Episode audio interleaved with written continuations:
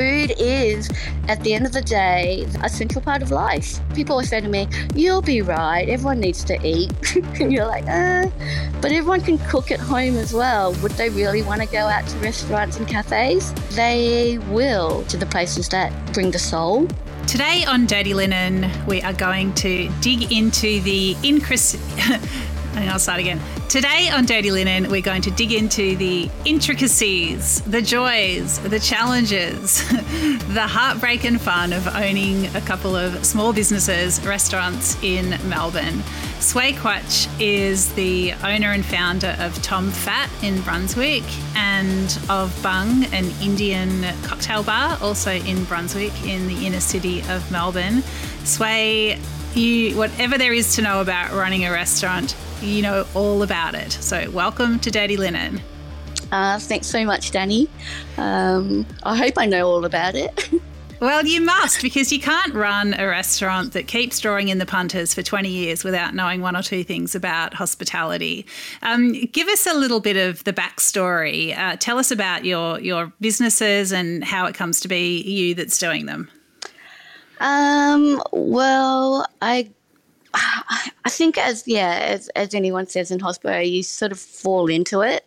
Um, it was something I I always waitressed when I was a student, and then um, managed to you know, and then sort of like stepped up the ranks and became a manager. And then when I finished uni, um, I kind of realized that um, my major in anthropology wasn't really going to find me a job.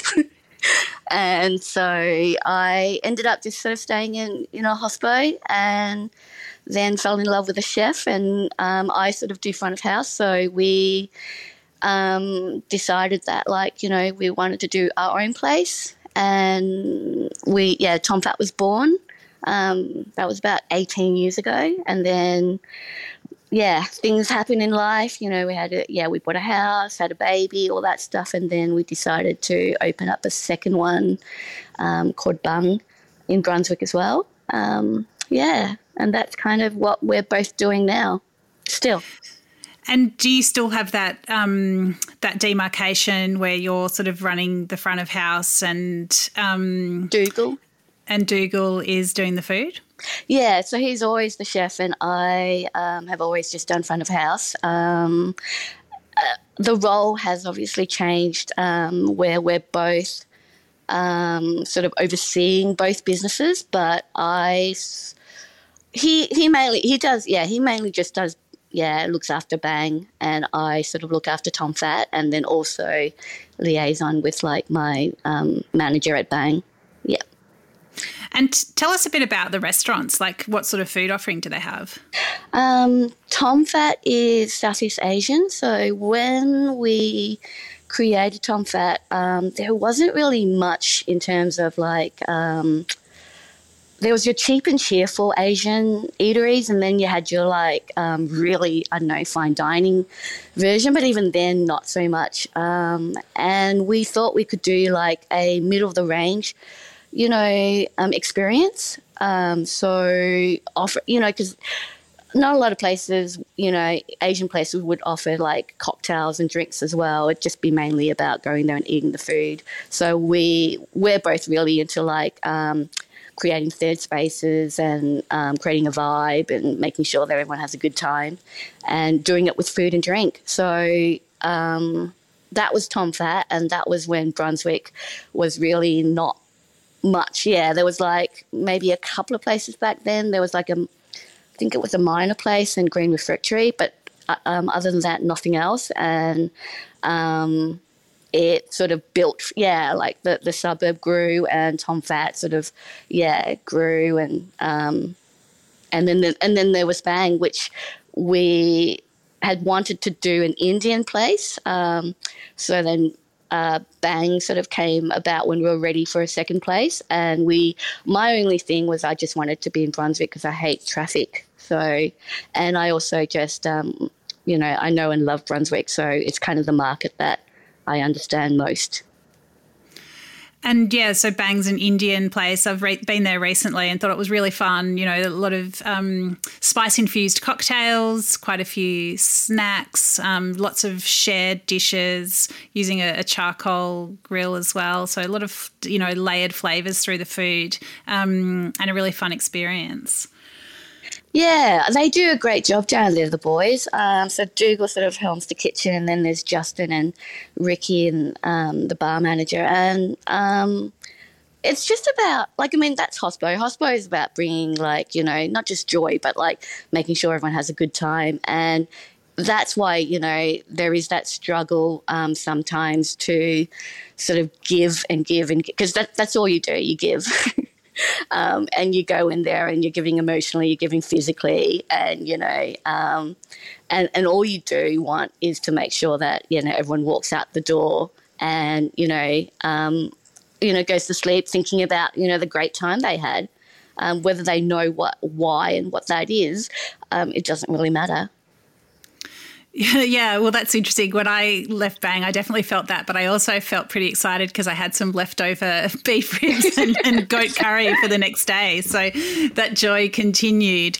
Um, so, Sway, you know, I, I, you talk about giving and, um, you know, the, the sort of constant sort of output of hospitality, but I can also tell that you uh, you, you, know, you're a clever thinker about it. You know, even just to thinking, well, I don't want to go too far afield because I don't want to be sitting in traffic to get between my restaurants. Like that, I suppose, does show a bit of resolve and strategy.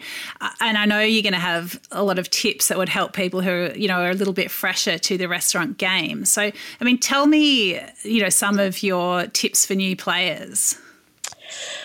Um, eyes wide open at the moment.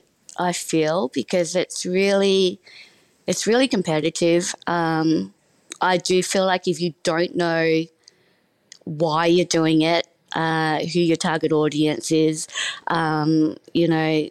Uh, what your expenses are going to be, what your you know outgoings and rent will be, how to negotiate, all those little things. I feel like it it will be a really tough journey ahead um, because back when we opened Tom Phat, um, we were really green and you didn't really have to know much. You just had to have passion. You know, um, that was before like Chris Lucas and Andrew McConnell and all those like really big players, and biz- and then Hospo became more of a business. I feel, um, and so now I feel like if you're you know like a, a new person, you would yeah, you'd probably want to just make sure you have um, quite a lot of experience in the industry first, and um, also some mentors just to you know um, get advice from.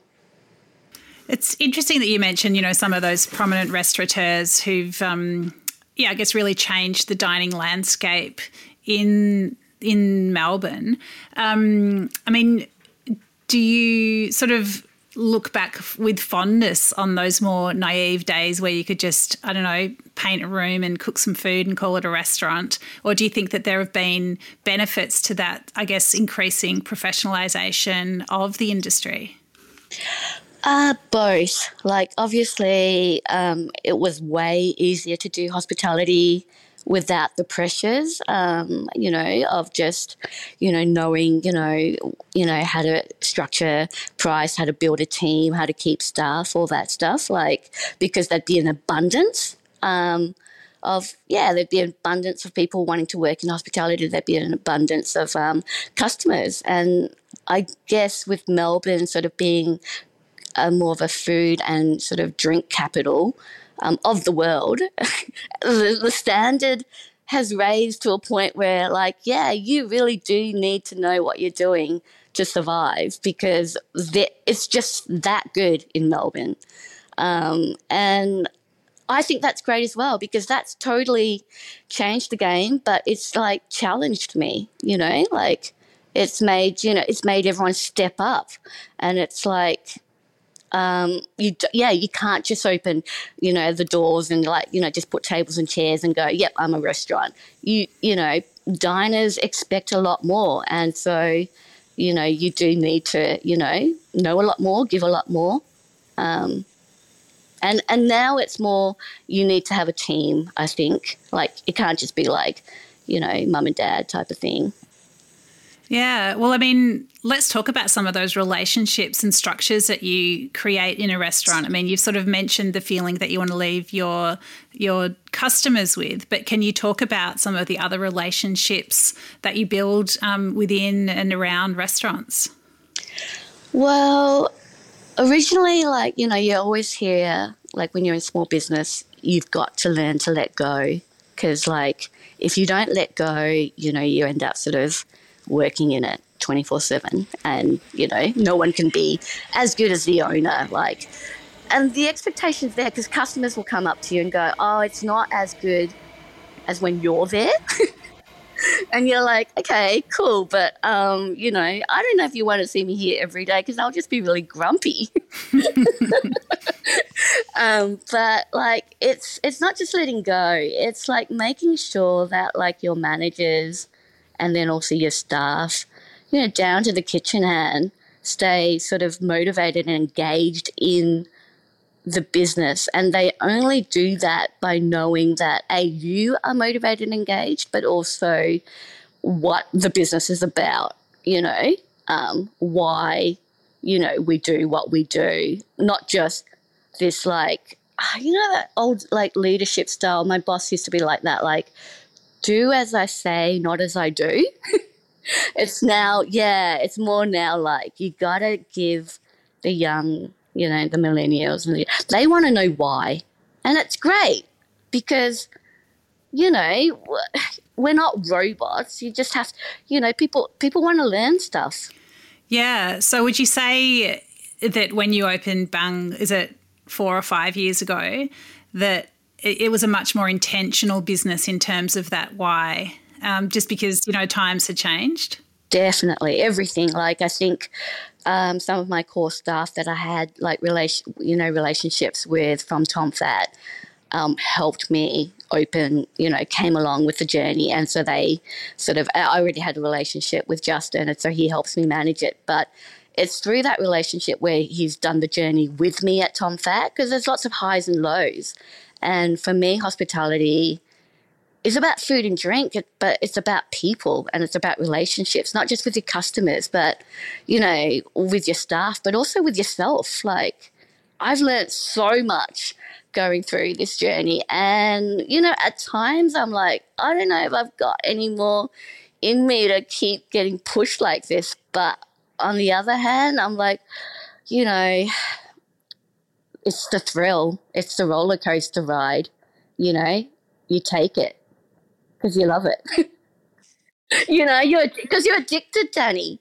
We're addicted. Like Hospo started back in the day, full of alcoholics and you know druggies in a way. Like we didn't, we were just all like creatives that worked in hospitality because it was casual, it was flexible, it was social, but it was really unsociable hours as well.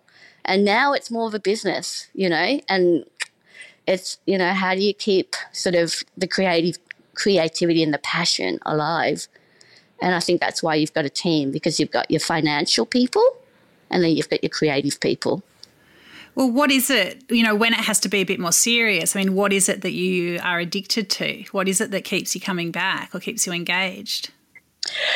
For me, I guess it's the challenge, the, the it's like you wake up and you're like, okay, I've got this and this and this to do, but I've also got all these issues I've got to resolve. And you sort of you don't think about it. It's like, don't think, just do. And I feel like in life, it's like that's what it's about. Just, you know, you don't have to think about the meaning of life. You just do it. Just do, just do something, do anything. And Hospo keeps me on my feet so much that I don't have time to think. I mean, you say that, but I know that you're also about keeping a little bit of balance because without that balance, it's hard to continue to be creative. So, I mean, you know, how do you? I won't say strike a happy medium because it's, you know, always going to be a little bit of a scrambly medium, but how do you at least carve out some time for, for creativity and vision? Um, you, yeah, small business is all consuming. It is. So if you're going to get into small business, uh, I my advice is make sure it's what you love because you live it and you breathe it, regardless of whether you want to or not. It, you, you know, as much as I'm like, I'm going to switch off my phone at 7 p.m. or 10 p.m. or whatever, you can't. so you have to be disciplined enough to sort of have boundaries and sort of go, all right, I'm not going to go out with, you know, to this thing because um, you know I've yeah I've got a full full work of week or something. I don't know. It's a lot of sacrifice as well. Like I think you do need you know it is really really important to have space um, from the business, but also to yourself um, because hospitality is really social. So you you don't see the emotional sort of toll um, you see the physical and you go, oh, I'm really tired, I'm going to have a nap. But emotionally, you don't know that you're totally drained until you have a meltdown or until you, you know, um, yeah, crack it at someone. And you don't want to do that. Yeah, that's really interesting. I mean, that's what happens to a lot of small business people. They, you know, I don't know. It's um, it's hard for them. It's hard for us. Yeah. Well, what sort of, I mean, what do you look out for and what are some of the, like, I don't know, release valves that you can find? I guess I look out for, like, as an, let's say if, if I'm hiring people, I make sure that there's sort of clear boundaries. Uh, like because because it's a small business, it is really hard to sort of have that line between professional and personal, um, especially if sometimes I work shifts with them, so they see me as their friend rather than their than their boss.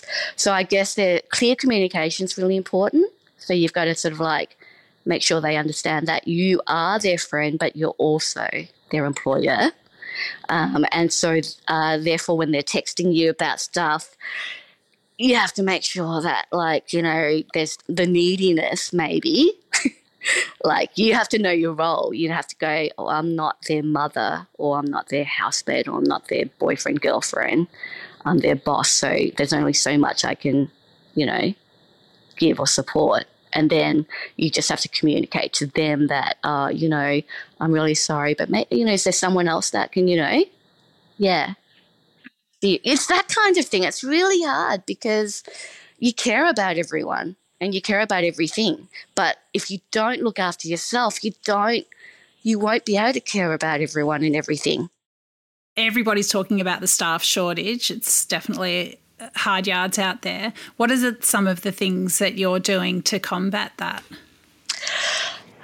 Staff shortage. Uh, well, recently I had a chef sort of away for five weeks. She had to go back to Thailand for her daughter's wedding. Um, and I was sort of stressed out about sort of, yeah, filling all the shifts because she was a full time chef as well. But um, I sort of looked at, you know, I it was really hard to find a chef. And then as time was ticking and, you know, it got closer to the date that she was leaving, I realized that like Friday and Saturday were the biggest shifts and I just really needed to fill those shifts.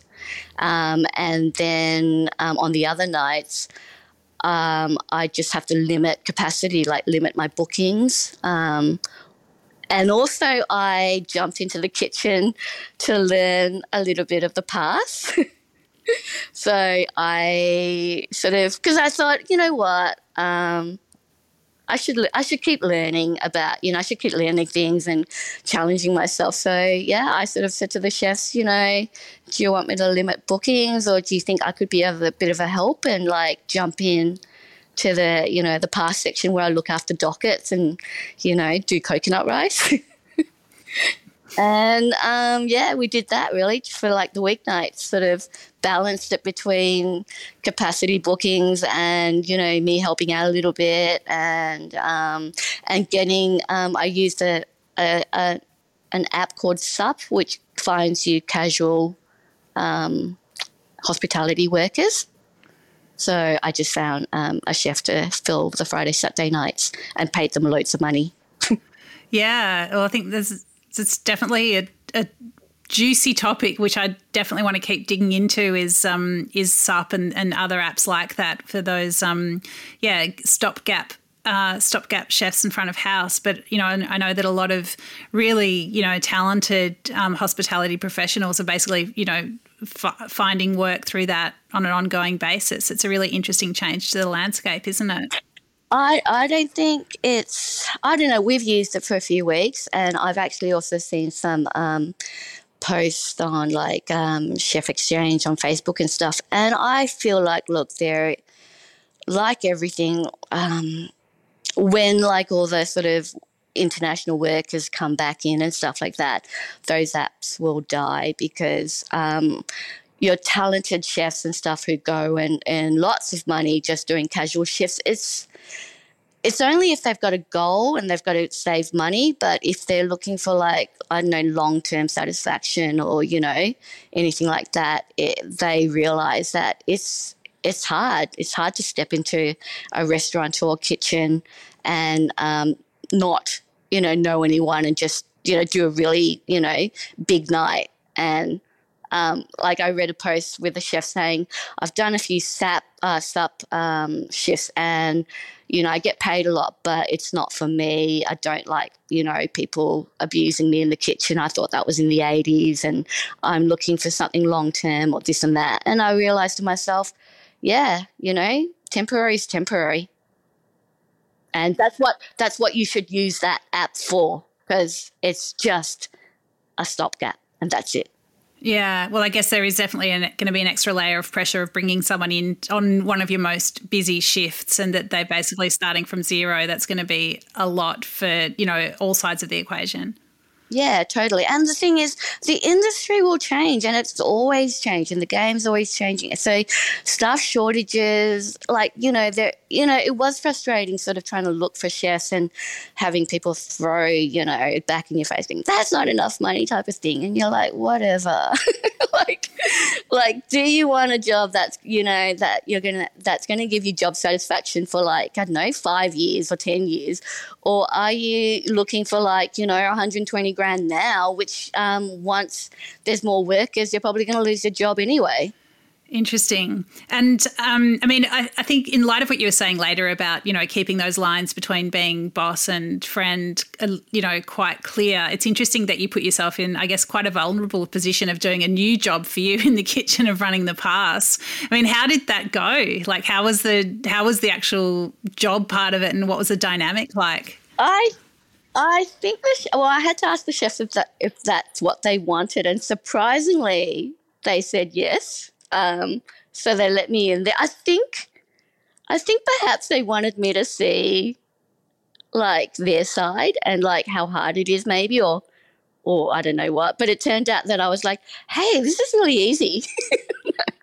no, no, I was like, you guys should be working harder. No, it actually. Um, made the bond between me and my and the chefs a lot stronger. It, it, it already is because I just think the chefs are amazing, working hours on their feet, you know, physically demanding work, like in front of heat, and then having to deal with like us front of house people sipping drinks and talking and laughing to customers. um, you know, so I loved I loved my time in the kitchen. Um, I loved it. Uh, because, but I I'm a foodie, so I, when I get a chance, do cook at home. So um, I think the chef was slightly impressed that like he could that I understood the flavors and you know when he was like you know you've got to you know balance out the sweet and salty and I'm like yeah okay and I just did it. I think he sort of thought okay Sway knows the thing. That's good. Because I'm thinking, well, I've done this menu for 18 years. Yeah, you'd hopefully know a little bit about it. Yeah. Um, so if people aren't talking about staffing sway, they're talking about the cost of goods and just price rises left, right, and centre. What kinds of things are you doing to combat um, price hikes? Uh, look, that's tricky because you sort of go, are the prices going to, you know, come down at any point, and when will that point be? So I, I'll, I'll talk to like the meat guy and the veggie guy, and I'll be like, you know, what do you guys think? And then you get just totally different opinions. Oh yeah, it's just going to be six weeks. Uh, it'll be the, till the end of the year. And you're like, okay. and then every week I get the bill and I'm like, ah, it's not going down. And then we sort of tried portioning um, down some of our dishes instead of raising the prices. But when I saw the portioning down, I just wasn't happy. I said to the chefs, "Nah, I, I'd rather give them what I believe is, you know, a proper plate of food and just charge, you know, because people have to understand the value of, uh, you know, how much a dish should cost." Um, and so that's the tactic we're going to do. We'll probably raise our prices on some things that we have to, and then on other things we'll absorb the uh, the prices and take a loss. And then you just, and then I'm just gonna like, yeah, wait it out. You know, hopefully, fingers crossed by the end of the year, um, 2023. You th- so you think prices will come down. And you also mention, you know, international workers coming back. Do you reckon that's going to happen? Is there going to be a big influx? Ah, uh, look, I hear, I hear with price with prices. I hear it's like not just. Uh, it's about the floods, and then it's the Ukraine war, and it's you know petrol prices going up, so transportation getting affected. So I figured to myself, okay, it's just like you know a whole load of stuff. Um, and surely that's not going to happen again in 2023, um, coming out of pandemic. So I just sort of think it has to be, it has to be better. And if it isn't, it can't be worse because it's pretty bad. it's you know we're all we're all like yeah hanging at the moment. So um, and in terms of like workers, if not the internationals, we are going to get new young people you know, step into the industry and get trained up. So um, the places that can train um, staff, they're doing it. It's like even at Bhang and Tom Phat, we uh, we're going for when we hire, we just go for attitude. We don't go for experience at all. We just train, and I feel like that's part of giving back to the industry as well. If if a business can train staff to, you know, yeah, you know, to um, to stay in hospitality and um, that's what we should do. Yeah, that's so great. And are you finding, you know, you're getting applicants and people with the attitude that you think they need to, to, to Yeah, they're just all they're just all really young people that haven't, you know, it's their first job. and we just like, you know, we just like um, give them really, really, really easy tasks. Like all you have to do is polish cutlery. Start with that. And then, you know, once they get comfortable with that, it's like, okay, now you might go and, you know, um, wipe a table down and reset. It's like, I mean, a 16 year old with the right attitude can be better than like a 28 year old who's over hospitality. Yeah, well, sure. I mean, as a diner, you definitely want to have that, you know, upbeat, welcoming, friendly feeling. Um, yeah, skills dispensed with uh, with a bad attitude don't make anyone feel good. No, like I mean, you know, we find the young staff are like totally happy as to come to work and appreciative, and they'll polish that cutlery like it's gleaming. and then you know you, you, can ask like you know an old school you know hospital person to do it. They wouldn't want to, do, you know. It's like they just want to talk to customers or something, and you're like, hmm, there's more to work. yeah, really interesting. Well, Sway, what is it that you love about what you do? What is it that, that keeps you coming back every day? Um, I love the journey. I yeah, I love the journey. I feel like it's really rewarding. Um, be, you know, there's highs and lows, but when you when you get something right, when you nail something, when you resolve an issue, when you I don't know build a team and everyone's really happy, um, it's great. The feeling is amazing, and you know, and the lows you've got to have the lows to appreciate the highs, and that's to me that's life. So I live my life every day through work. Work is my life, and you know, my life is work.